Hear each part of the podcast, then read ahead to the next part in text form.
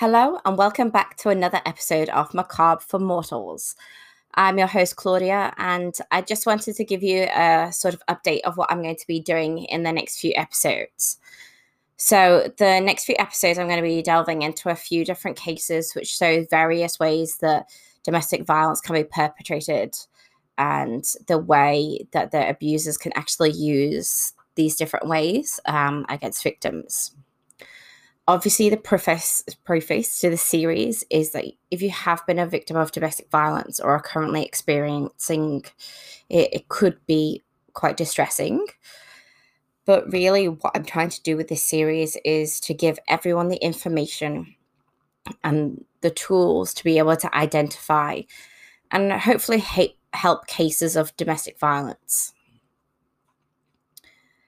It is quite poignant that I'm bringing this episode out today. As here in Australia, it's something that we call White Ribbon Day, which is a day that we should talk about and raise money for victims of. Today, it's predominantly women of domestic violence, but as we will see, it's that's not only just the case. I myself have been the victim of domestic violence at first because the ways in which an abuser uses various ways of control, you feel as if it is something wrong with you. But then slowly, either during the abuse or afterwards, you start to have your eyes opened and you have an awakening to see the situation that you are in or the situation that you were in. When I go through the different types, I will actually give a few examples and some personal examples as well. I have been through um, with a cognitive behavioral therapist, and I've also sat down with a psychiatrist to be able to go through the emotions that I've actually gone through and to be able to talk about this quite confidently now without feeling the strain that I used to. I used to find it very hard to talk about because I'd always find myself coming up with an excuse as if, like, oh, well, they did it because of this. And I'd always somehow switch to blame it back on myself, which is something which I've noticed that a lot of victims of domestic violence do. And this is sort of like a hangover effect from what they've been through. Some people, like myself, are very lucky where we can have all the support that we've had through therapists to overcome and learn how to manage how we felt. Don't get me wrong, there are still times where I can definitely still feel the pull and the strain, but it's certainly got so much easier to be able to talk about now. So, domestic violence can actually manifest in so many ways and to anybody. I'm going to cover three cases over the next three, three weeks, or every fortnight, so the next six weeks. And I'm going to show you the different situations, the different types, and the different victims of domestic violence, and also the ways in which after the fact or during the domestic violence, how the perpetrator actually behaves and reacts to these different ways that they are forcing their abuse on their victim.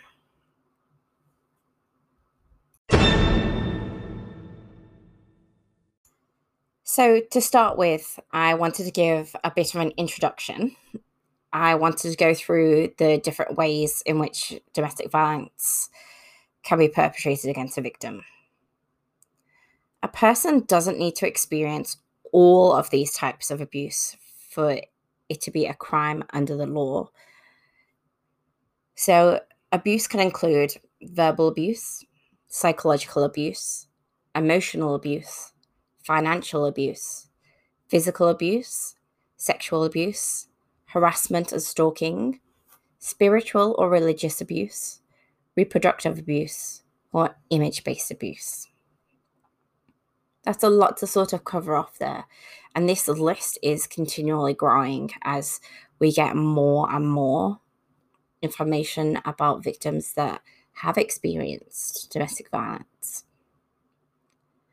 So I'm going to go through that list and sort of break down each one point by point, just so you do actually get the. Because sometimes when you don't understand and you see someone out in public and you see someone doing something to them, you could just brush it off as being, oh, maybe that's how they banter, that's how they talk to each other. But it actually could come under one of these categories. And there are red flags that do actually come up. So the first one I just wanted to acknowledge was the verbal abuse. So this is something that we do see quite often. So it's swearing and continual continual humiliation in private or public. I've definitely had this in private. Attacks on intelligence, sexuality, body image, and capacity as a parent or a spouse. So, I will give you quite a good example of this. I was definitely attacked as my ability as a parent. I was told that I was not a good mother, that I wasn't providing for my son, that I was causing him distress. Which, now that I've broken all of that down, I know none of that that is true. And but the way that I was constantly told that broke down my own personal self esteem on my own personal belief. And that is something that I have worked on to bring back up and to bring my confidence back up. Also, in the verbal abuse category, has ridiculing of religious belief or ethnical background. And the most obvious screaming, shouting, name calling, and put downs. I know in when I was younger, my mum would always go, Well, sticks and stones will break my bones, but names will never hurt me. But really, mm, verbal abuse can be one of the most painful because they could say a word to you. And, well, I think the best way of saying it, it's like every time that word is said to you or you're put down, it's like it's being scratched into your skin like a tattoo artist, and eventually it's branded into your skin, and that's how you feel. But once you've start taking away, then you get those new layers, and the newness comes in, and that slowly starts to fade away. The next one is physical abuse, which I think most people, even myself, um, before I actually experienced any domestic violence, would probably say that this is one of the ones which people tend to think is what you see most. So it's direct assault on the body by choking, strangulation, shaking, eyes injuries, biting, slapping, pushing, spitting, burning, punching, kicking, or pulling hair. Use of weapons, including objects, hurting the person's children in front of them, locking the victim in or out of the house or rooms, or even sort of making the person to stay in, like trapping them, forcing the victim to take drugs, not allowing medication, food, or medical medical care, and not allowing sleep. Next one I was going to broach is psychological abuse. This is one of the ones which I think can cause the most damage and the one that I think takes one of the longest to really get over and form and get back to your usual form. And this is one that I really do think that the person will need a lot of therapy over. So, a perpetrator can create fear, such as driving dangerously, protect, possessing weapons or angry looks. They can destroy property or valued possessions, hurting or killing pets in front of family members. Saying that the police and courts will not help, support, or believe the victim, threatening to out the person. And the one that I think is the most relevant to myself is making threats regarding custody of any children. So this was something that was held against me. And it was saying that because I wasn't a citizen of a particular country, that I would not be given custody of my child. And that I was crazy, which is something that is called gaslighting mm. when someone continually calls you crazy. That's not healthy and that is abuse. And these are all things that can be taken into consideration when you are reporting domestic violence. Next one is emotional abuse. So, this is blaming the victim for all the problems in the relationship, constantly comparing the victim to others, and to undermine their self esteem and self worth. Sporadic sulking, withdrawing all interest and engagement. This is an example is just giving people weeks of silent treatment, not talking to them, pretending they're not there. And emotional blackmail and suicidal threats.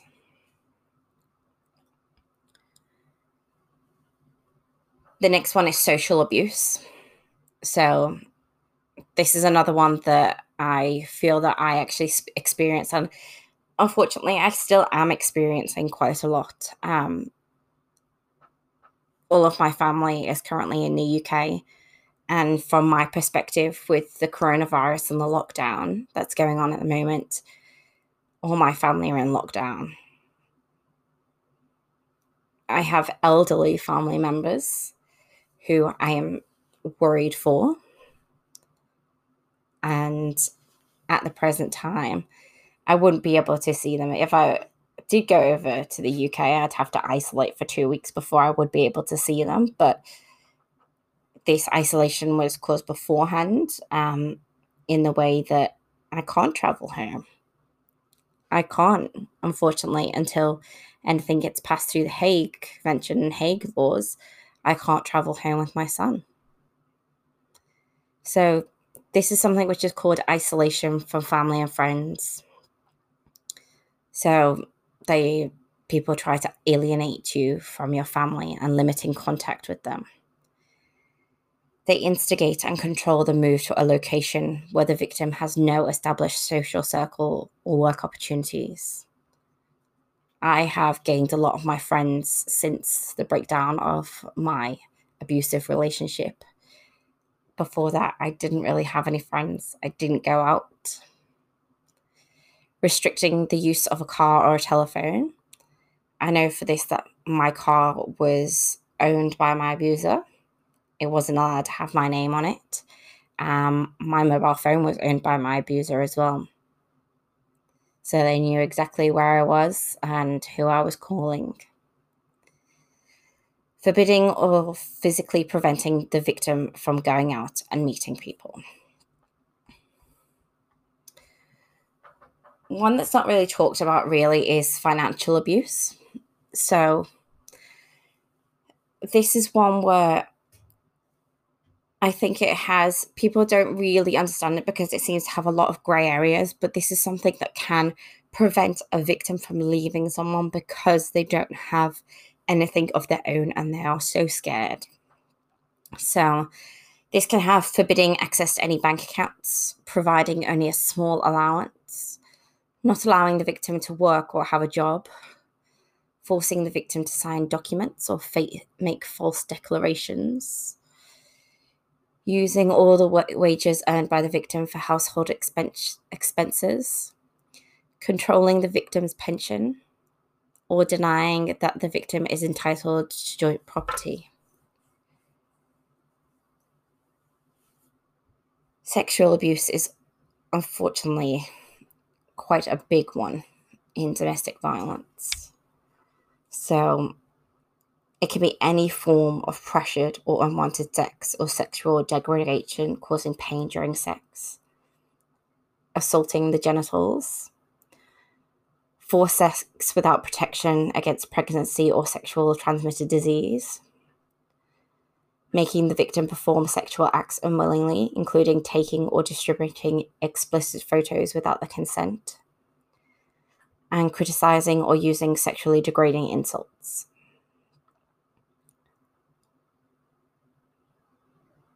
I think that pretty much speaks for itself.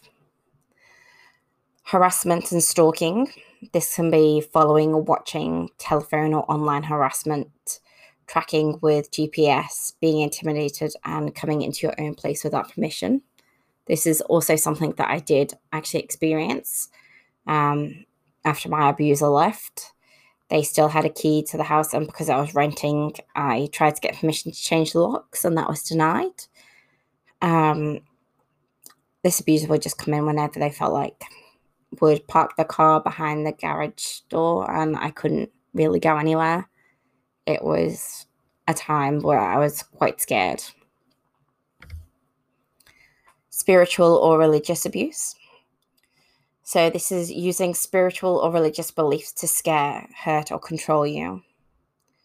Stopping you or shaming you for practicing your spiritual or religious beliefs. Forcing you or your children to take part in spiritual or religious practices when you don't want to. Forcing you to raise your children according to spiritual or religious beliefs you don't agree with or using religious or spiritual leaders or teachings to force you to stay in a relationship or marriage as an excuse for their violent and abusive behavior, to stop you or your children from getting medical or health care, force you or to force you into a marriage that you don't want.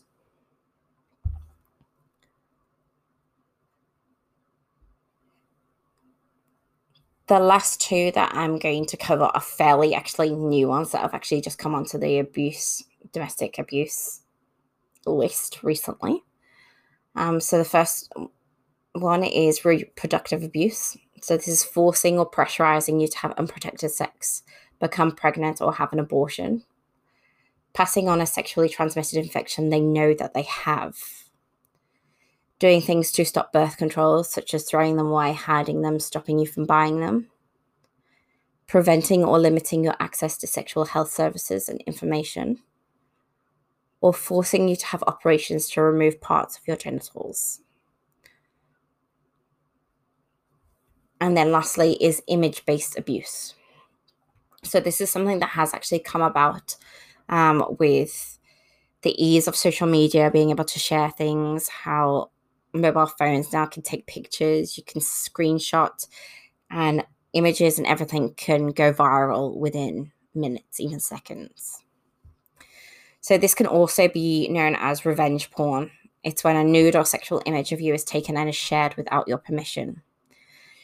It can also be sharing or threatening to share intimate nude or sexual photos or videos of you to your friends, family, strangers in person, or the internet, or on social media sites, or through a text message or an app. It's accessing personal computer files to steal images, photoshopping a person's image onto a sexually explicit photo or video, taking images of a woman's cleavage or under her skirt, and secretly filming sexual activity or sexual assault. The reason why I went through all of these different things is basically to just put a bit of a spotlight I know in the past people have excused behaviors of other people just saying, oh, that's just what they do. That's just how they are. I've been around people who it's been like that. It's just like, oh, that's just what they're like when they're angry. And that's not acceptable. You should not feel uncomfortable in any situation in your life. You should feel safe to be able to go to sleep bed at night and not have to worry about your safety in any way. And that is something that when I look back at my past, I didn't sleep properly. I was always anxious, always on edge, waiting for the next thing to happen. I've just given you a few snippets of the things that have actually happened to me. And as I said, it's been a process for me to be able to come out, to be able to speak about these things. And this is why I wanted to cover the three cases that I'm going to, because it shows three very radically different situations of domestic violence and exactly how it was perceived from the outside as well as how it was go- what was going on in the inside. And i just wanted to sort of bring awareness to this fact and sort of give this series a bit of an introduction as i know it's not a pleasant subject but it's a subject that everybody needs to talk about because by talking about it that is the only way that we are going to be able to call out the abusers and make sure that people feel safe.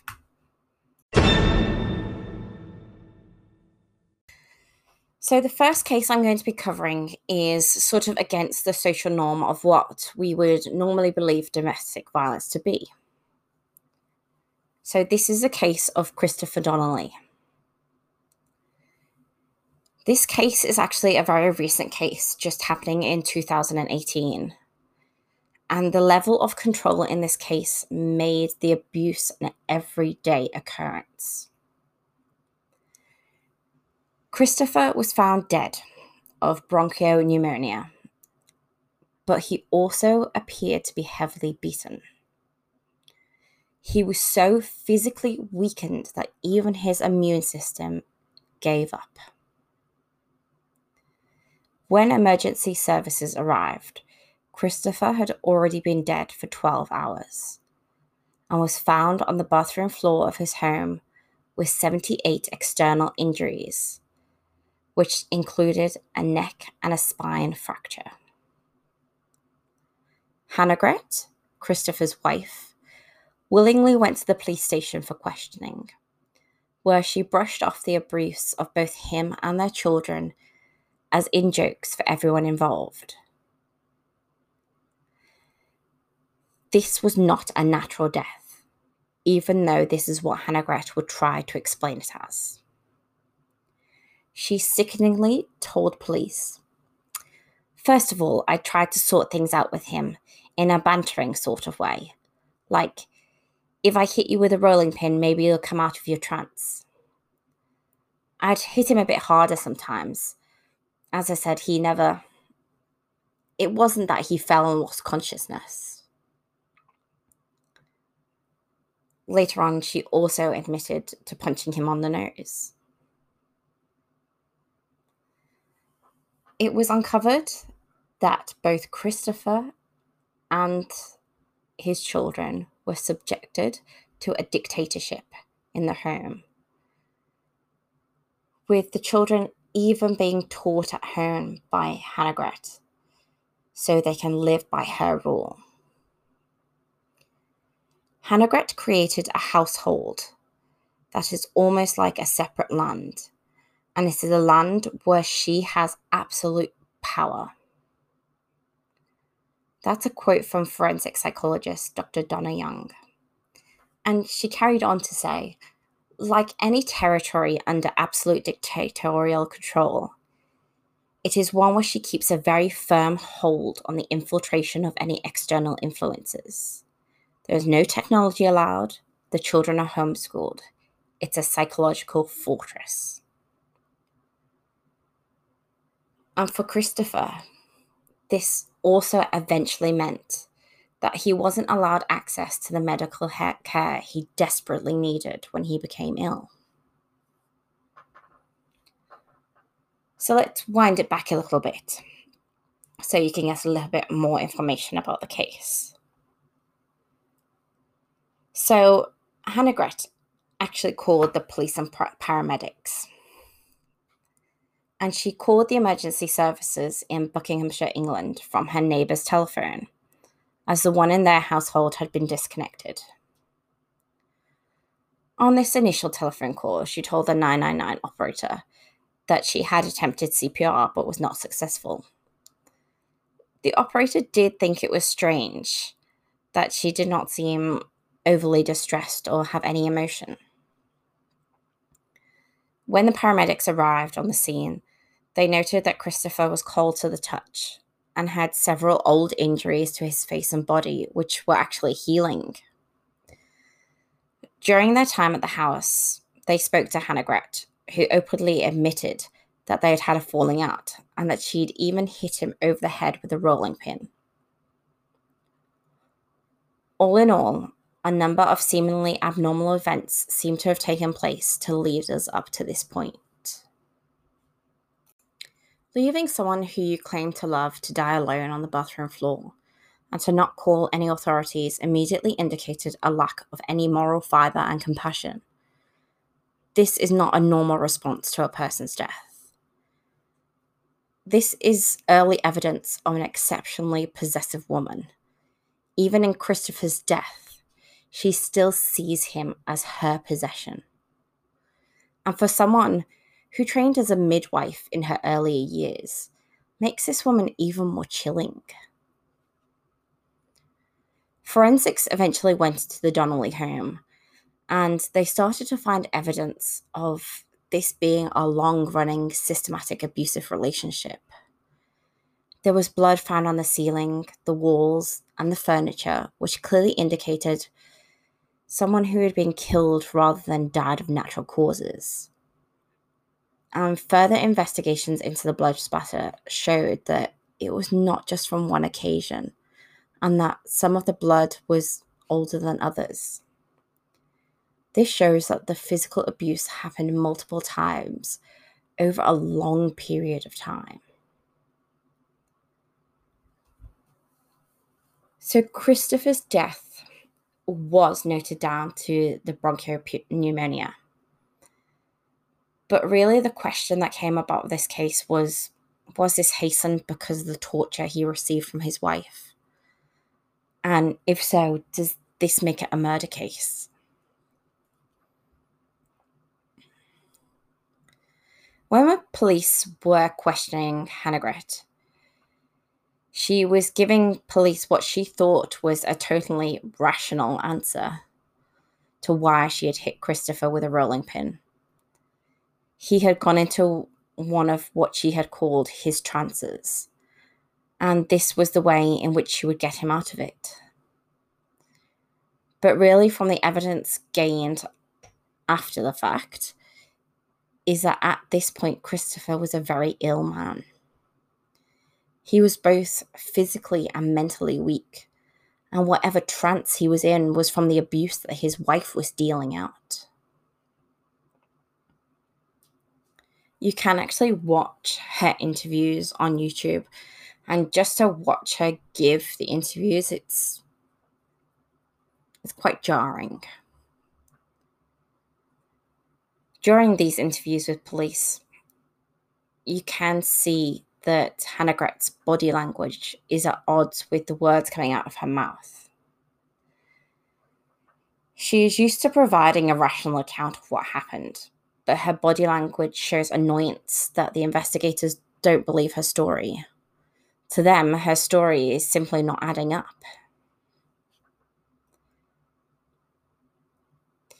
For the police to mount a case, though, and to be able to prosecute her for murder, they have to look back into the couple's history. So, both Christopher and Hannegret had been married for 23 years and Christopher was predominantly a music teacher. He did originally get a biomedical degree, but then he did actually go on to um, be a music teacher as he played the clarinet and he was actually really good at playing music and he played publicly.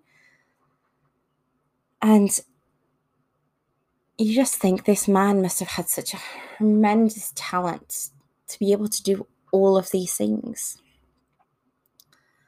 They actually had four children together, aged between 13 and 21 at the time of Christopher's death. But all five were ruled under the strong matriarchal of Hannah Hannegret Donnelly. There were undoubtedly aspects of the Donnelly household that was dissimilar from their neighbours. They were a religious family who had a strong belief in an end of days existence. They shunned modern technology and they had, quote unquote, opted out of society. The heart of the decision making for the Donnelly family was Hannegret.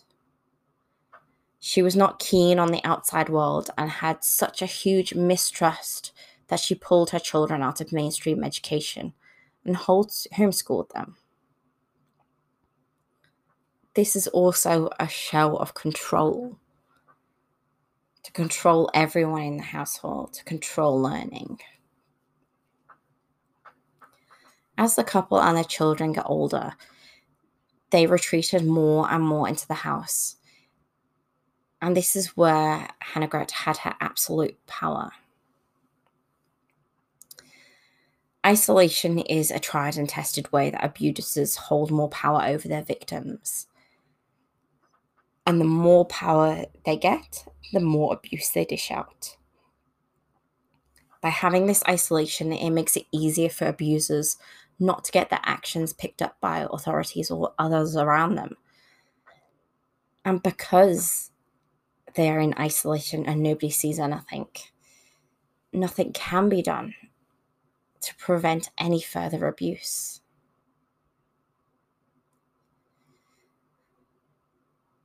By January 2018,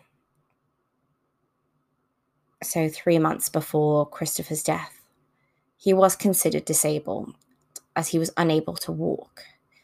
His health had simply dwindled over the years he was married.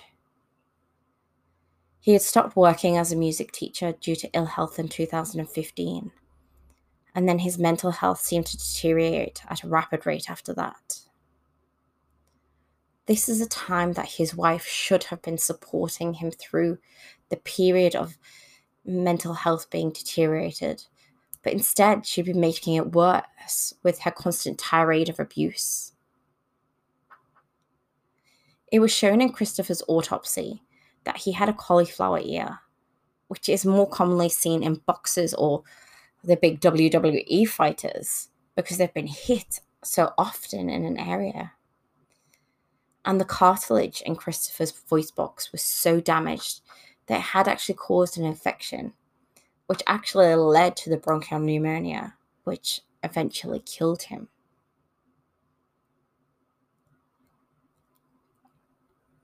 As discussed earlier on, there was lots of different types of abuse that came from Christopher's case. As documented in Navas mentioned, there was a long run of physical abuse, which can be seen from all the injuries left on Christopher's body. She also used control because she wanted to know about all of Christopher's life. She would restrict his medication and the use of the toilet just to control him even more. She also used psychological abuse on Christopher by making him feel like he could not live his life without her. She reduced him over time to the shadow of a wounded animal, a living hell for a man living in plain sight.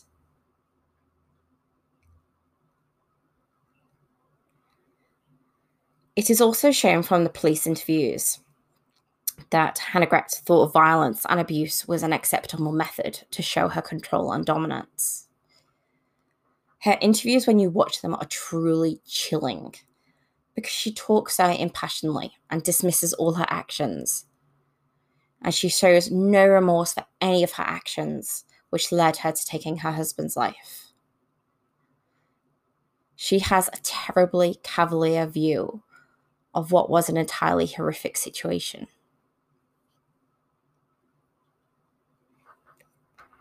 From a psychological standpoint, the type of abuser and murderer that Hannegret is, is what we call a victim as object. Meaning that she doesn't see him have, see her victim as fully human. And the outcome is usually seen as something insignificant to her. Like if you were just throwing a piece of eaten food into the bin she doesn't hate her husband. It was just that she wanted to possess and to control him. And that's all she ever wanted to do. So when this did go to court eventually, well, when they first charged Hannegret. They charged her with bodily harm. And then when they found out the the physical abuse, so then the cartilage led to the infection, and the infection led to the bronchial pneumonia. That's when they charged Hannah with murder. So Hannah Donnelly was found guilty unanimously by a jury after entering a plea of not guilty. And she was sentenced to a life in prison with a minimum time of 16 years.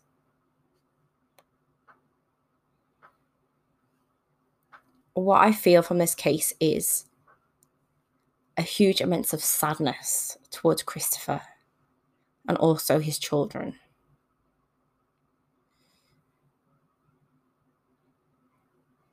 we are you know we use in society words like oh you've got to man up like i can imagine some people if christopher might have told them what happened gone oh you just need to man up and tell her where to go or something along those lines but she'd broken him down so much that had caused him to live in fear of doing anything whatever he did, he was going to do something wrong. And I do hope that their children are getting the therapy and the psychological help that they can because they've lived under that roof and they've been brought up under that. So they'll need help to be able to come around because they have been abused as well. We didn't really find anything else about them. Obviously, trying to protect them and make sure that they can have some sort of normal life in the future. But Christopher's was taken away from him. He was only 56. He was so young in modern day society. And it it is that he just gave up. And unfortunately, victims of abuse after long term abuse they do just give up. That's why I was trying to bring through the start of this episode of podcast is to bring through that they don't need to give up. There are people out there who can help, who can bring everybody together, and who can help them.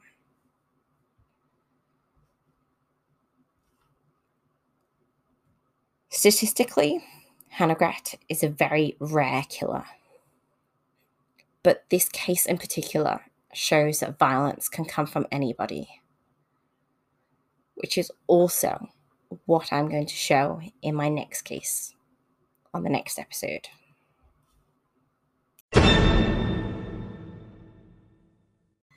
My sources this week were whiteribbon.org.au, facs.nsw.gov.au, Tyler.com, Metro.co.uk, and the Lady Killers docu-series on the Crime and Investigation Network. I will be adding into my show notes some links and some telephone numbers. I'm going to do it predominantly just for Australia because that's where I am, the UK because that's where I am from and where this case was, and also for the United States, as I know it's one of the biggest listeners. I'm sorry if I don't cover your country for if you do need some help with domestic violence. Your government's website should have something on there to cover domestic violence. And they usually do have actually a quick link to get off the site if your abuser actually comes in. And they can actually make it untraceable as well. So please be aware of that. There are systems there. But if you need any help, please go to the show notes and I'll pop those um, links in there. So, on the next episode, as I said, I will be covering another case which is slightly out of the norm. And the case is that uh, is of Sophie Lionnet. So, thank you for listening to another episode of Macabre for Mortals. If you like this podcast, please subscribe for more content. Please join our Facebook group, Macabre for Mortals Podcast, and I've also started an Instagram page with some photos of the people involved in the cases to give you a bit of a visual impact. This page can be found under Macabre for Mortals. Or if you have any stories or cases that you'd like me to cover, then please email them to macabreformortals at gmail.com. Thank you so much for listening and sticking with through this with me. I know it's um, a bit of a touchy subject, but I think it's something that does need to be covered and does need to be brought out into the spotlight a little bit more. I hope you have a fabulous week and thank you for joining me. Bye.